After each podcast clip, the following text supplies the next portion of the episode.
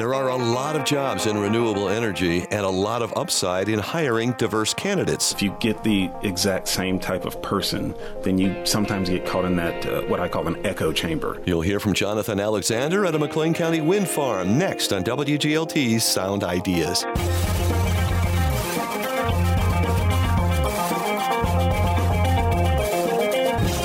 Good afternoon, I'm John Norton. On today's show, you'll also hear from Bloomington Mayor Mboka Malamwe taking a more aggressive approach to the city's vacant properties. And we'll take you to a new open mic night in Bloomington where performers like Derek Thorpe have something to say. I've gotten a thrill out of playing for people, even though I initially am nervous the first time I go up. Plus, ISU students try to sum up years of research in 3 minutes. Those stories after a Bloomington Normal News update, which is just ahead. This is WGLT's Sound Ideas on 89.1 FM and WGLT.org, part of the NPR network. Support for WGLT comes from Bloomington Normal Audiology. Hear My Story continues with local patient Ryan Fuller and his mother, Stephanie. She just put my mind at ease. She's like, hey, there's lots of kids that have hearing aids. It's so much different than what you remember, and just really made me feel comfortable mom to mom. Ryan and Stephanie's full story can be found at bnaudiology.com.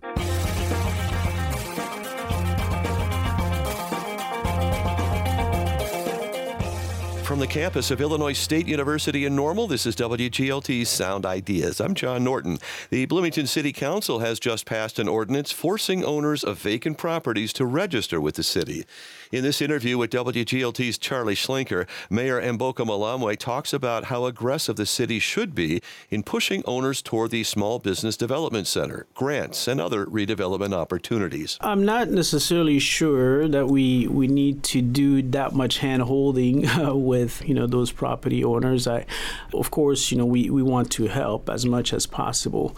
The intent of this particular ordinance was to, you know, to make sure that we know, you know, what those properties are, where they are, and also are able to kind of have inspections and things like that to make sure that there are no safety issues, you know.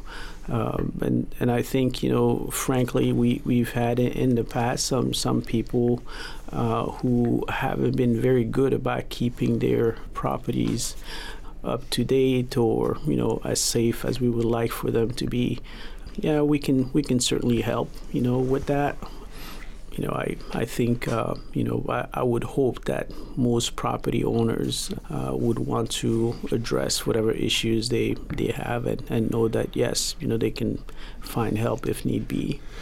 Well, there's been a couple high-profile things like the Front and Center building, which have been vacant for years, and that is a drain on the rest of the vitality of the downtown.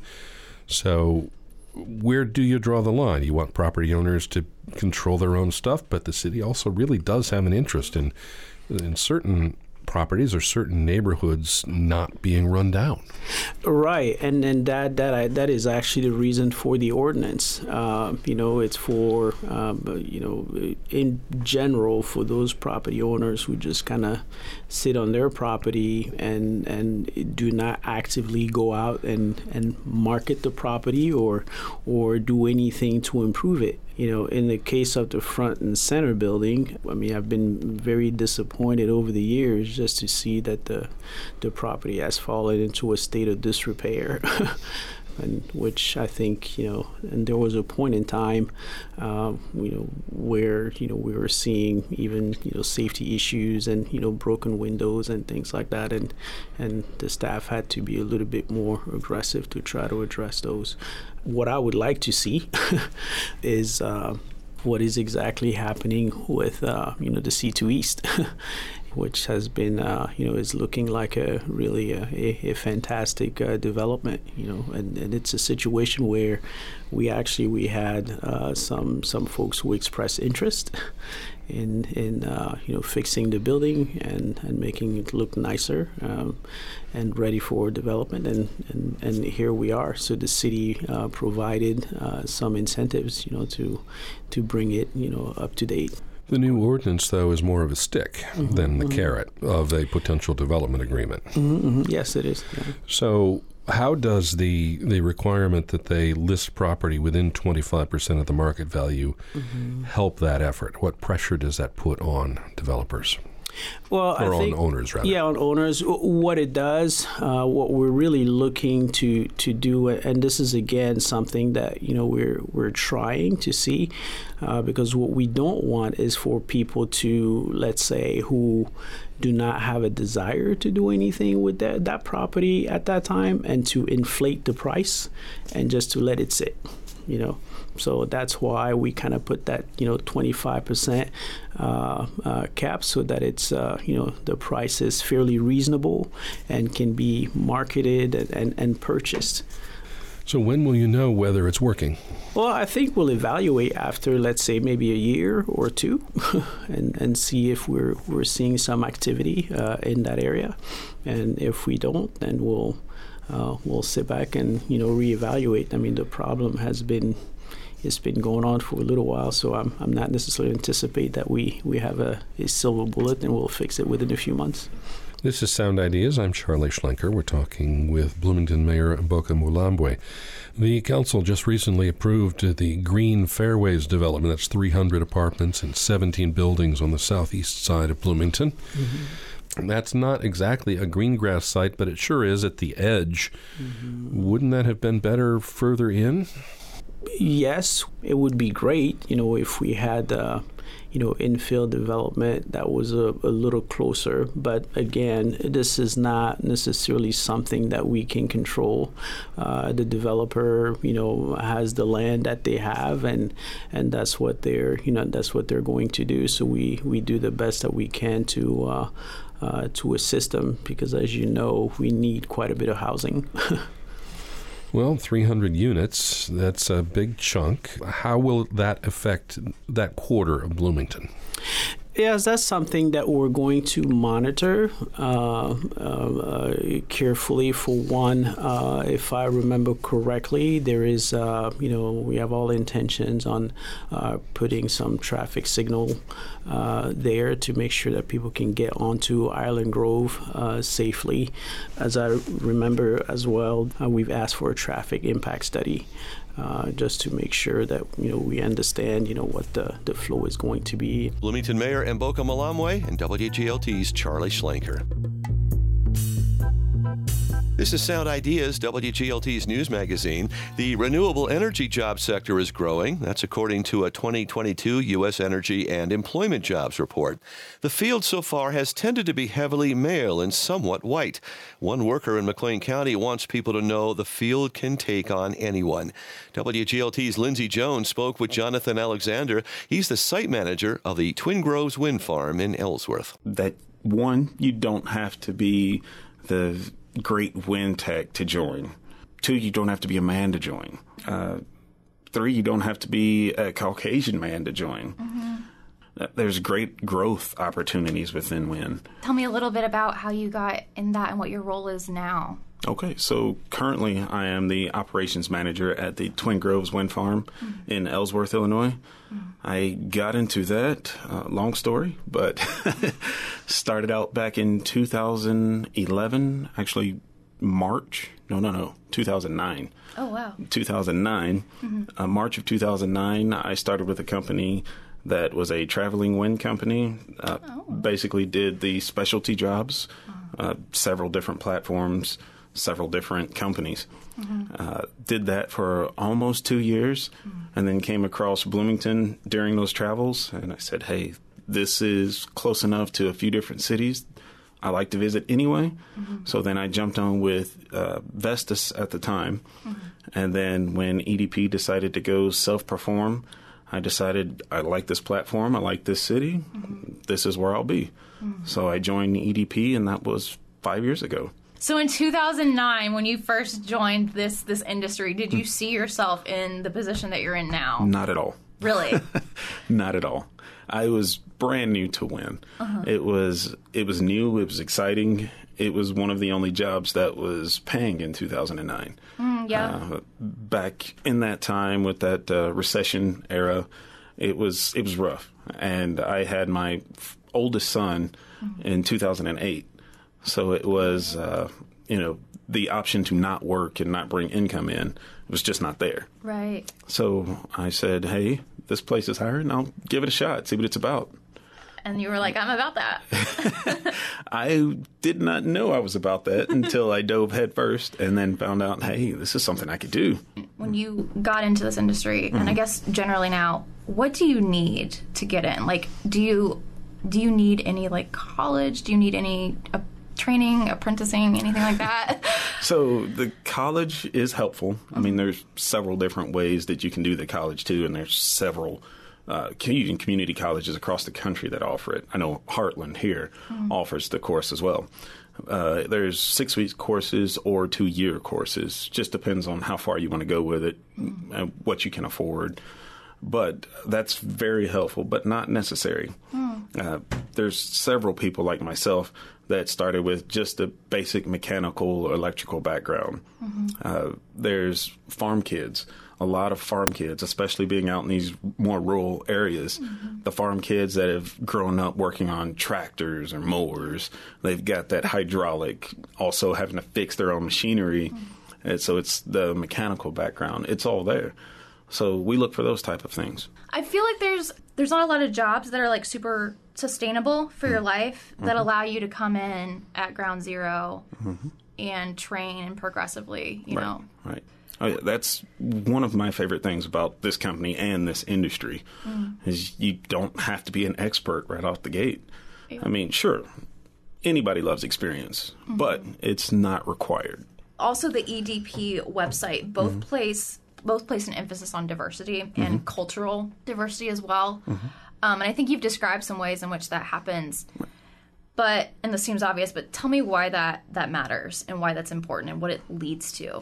So with diversity itself, it brings in different ideas. Mm-hmm. You know, if you get the exact same type of person, then you sometimes get caught in that, what I call an echo chamber, mm-hmm. where it's just the same ideas floating around, and there's never anything new coming in. Mm-hmm. So with diversity, it gives you a chance to bring in those individuals with a different viewpoint. And one of my favorite sayings is in order to change your point of view, you have to change your viewpoint. Mm. And I wholeheartedly agree with it because it's the way that I look at things now. Mm-hmm. And, you know, bringing in, since I've been in my role, we've hired multiple different ethnicities, and we had our first 2 female coworkers, which the field operation side of EDP is heavily dominated by men. Mm-hmm. But what we've seen in the last 4 years as we're growing mm-hmm. is more and more women getting interested. And I didn't think it was more women weren't coming in because they just didn't know. But as the word spreads, as we're going into these community colleges, they're able to say, oh, hey, that is a viable option for me, too. Mm-hmm. And I love that. WGLT's Lindsey Jones with Jonathan Alexander at the Twin Groves Wind Farm in Ellsworth. Practice makes perfect, especially when it comes to learning a musical instrument. That's the focus of an award-winning thesis from an Illinois State University graduate student. Our next story on Sound Ideas is with Nicholas Steffenhagen. He's with ISU School of Music and won second place in the university's 3-minute thesis competition held last week at the Normal Theater. It's pretty well known in our field that the music industry is very competitive. The truth is that most aspiring professionals will not make a living as a musician. What we know is the number one indicator of success is efficient practice. We tell our students that they need to practice like their lives depend on it, because in a way it does, but rarely do we tell them how to practice. For our study, we gathered a diverse list of 20 French horn professionals and 16 ISU French horn students, and we gave them 1 hour to practice a new piece of music. We analyzed these two groups separately to identify any internal patterns, and then we compared the two to see any major discrepancies. We found 3 major differences between these two groups. The first is in preparation. Professionals would spend 5 to 20 minutes, a significant portion of their allotted time, preparing themselves. On the left-hand side is an excerpt from the etude we used. Most of you will recognize the 5-line staff with the assorted pitches, but what the professionals were looking for was all of this extra notation, the text and symbols above and below the music. Students were very eager to start playing and would just jump straight into the music, but as a result, they would miss a lot of these markings. They were playing the notes on the page, but they were literally missing the finer details that distinguish between proficient and excellent performance. The second difference is in time management. In their sessions, professionals would identify and spend more time on difficult sections. Most of them also would complete these in order of difficulty. As for our student subjects, every single one of them completed these sections from start to finish, and most of them also gave an equal amount of time between sections regardless of difficulty. The final difference is in the time spent playing. You would think that given only 1 hour to prepare a piece of music, the most efficient use of time would be to play as much as possible. We discovered that the people who played less improved more. Professionals were engaging theoretically with their music. This helped them reduce fatigue and keep themselves focused. As for our students, a lot of them would brute force their way to proficiency. They were pushing through their fatigue rather than working around it. In summary, we have discovered that professionals have mastered both their management of time and management of mental load. Most importantly, we have discovered ways to nurture these skills in our own students. I'm personally very excited to see what this information will do for both me and my colleagues in the coming years. Thank you. ISU grad assistant Nicholas Steffenhagen, who took second place in the university's 3-minute thesis competition. Let's stay with music on our final Sound Ideas piece today. There's a new open mic in town, this one at Crafted in Bloomington, specifically for singer-songwriters with something to say. WGLT's Lauren Warnicki stopped by last month to talk with host Bruce Moon, who organizes the event. Bruce Moon is a transplant to Bloomington Normal. He and his wife arrived last July, moving from the Chicago suburbs to be closer to their daughter and 3 grandkids. As the retirees adjusted to life in the Twin Cities, Moon found a noticeable gap in open mic opportunities. I did a lot of research on open mics in the area and came up fairly empty. That's Moon, whose professional career was spent as an art therapist, but he's also a prolific singer-songwriter. As he poked around town, Moon found an open mic at Jazz Upfront, but jazz wasn't quite the right fit for his catalog. And he discovered one other. At a place I won't say the name of, but it only happens once a month, and it just didn't feel like there's any rhythm or any sense of community. And that's I left a community of about 30 or 40 players up in the north suburbs of Chicago, and I really missed that and wanted to see what we could do here. So it's kind of a field of dreams approach, right? If you build it, they will come? Absolutely. I just said that to my daughter tonight, so... If you see an old friend, and you want to talk, and you want to laugh loud, please go to the back of the room so that people up in the front of the room can hear. Other than that, those are the rules. I'm going to start off with a couple of my songs just to get us going, and then we'll move right into the featured town.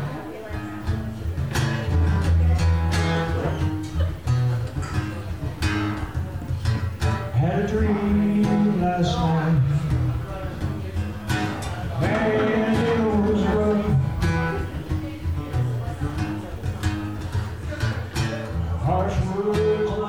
yeah, so you as kind of a veteran musician and a recording artist, what is the draw for you of continuing to stand at a mic in a coffee bar on a Friday night? Well, you mentioned that I was an art therapist, and in my day job in years past, I used the visual art as a way to build community and form relationships. And so in a lot of ways, it's doing the very same work, only using music as the primary means. And, I'm at a point in my life where friends are really important to me. And so I want to make some new friends and build a sense of community among the singers, songwriters, and acoustic musicians here. And how is it for you dealing with that ambiguity, knowing that you could plan this and one person could show up, 18 people could show up? Well, the bulk of my clinical work when I was an art therapist in a psychiatric hospital was with children and adolescents. And with the adolescents, they were often pretty vociferous in expressing their opinions. They didn't want to be there. So I have gotten pretty used to being comfortable, being uncomfortable, and but I have faith that good things happen when people get together and make music or make art, and I just have to trust the process.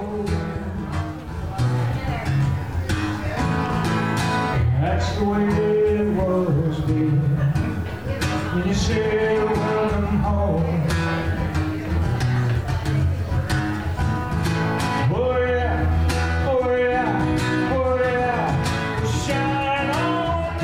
About that process. On this particular night, I met three musicians participating in Crafted's open mic night. There was Nicole Montgomery of Washington, Illinois. She's an Illinois Wesleyan University alum with a degree in music education. But now she plays for fun. I'm going to play a duet with my friend Josh, and then I'll play a couple songs by myself. I haven't decided what yet, though.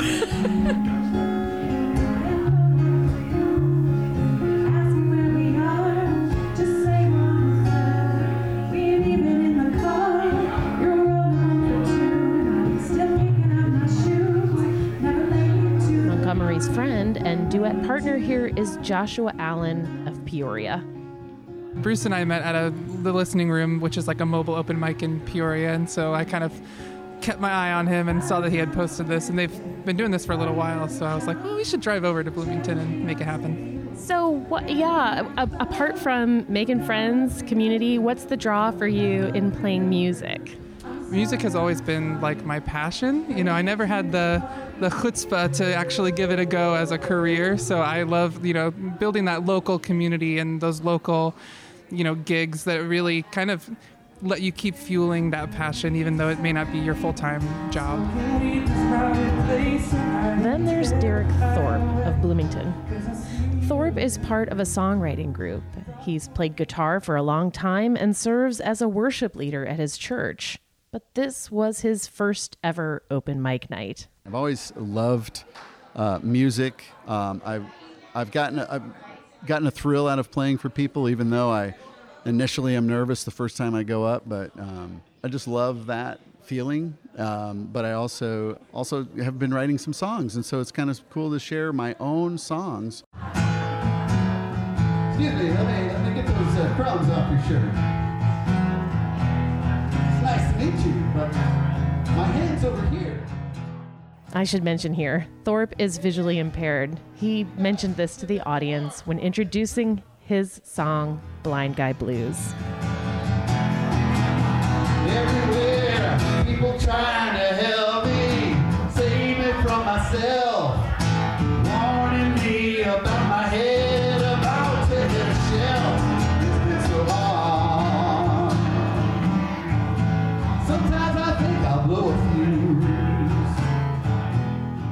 The next open mic night at Crafted is March 10th.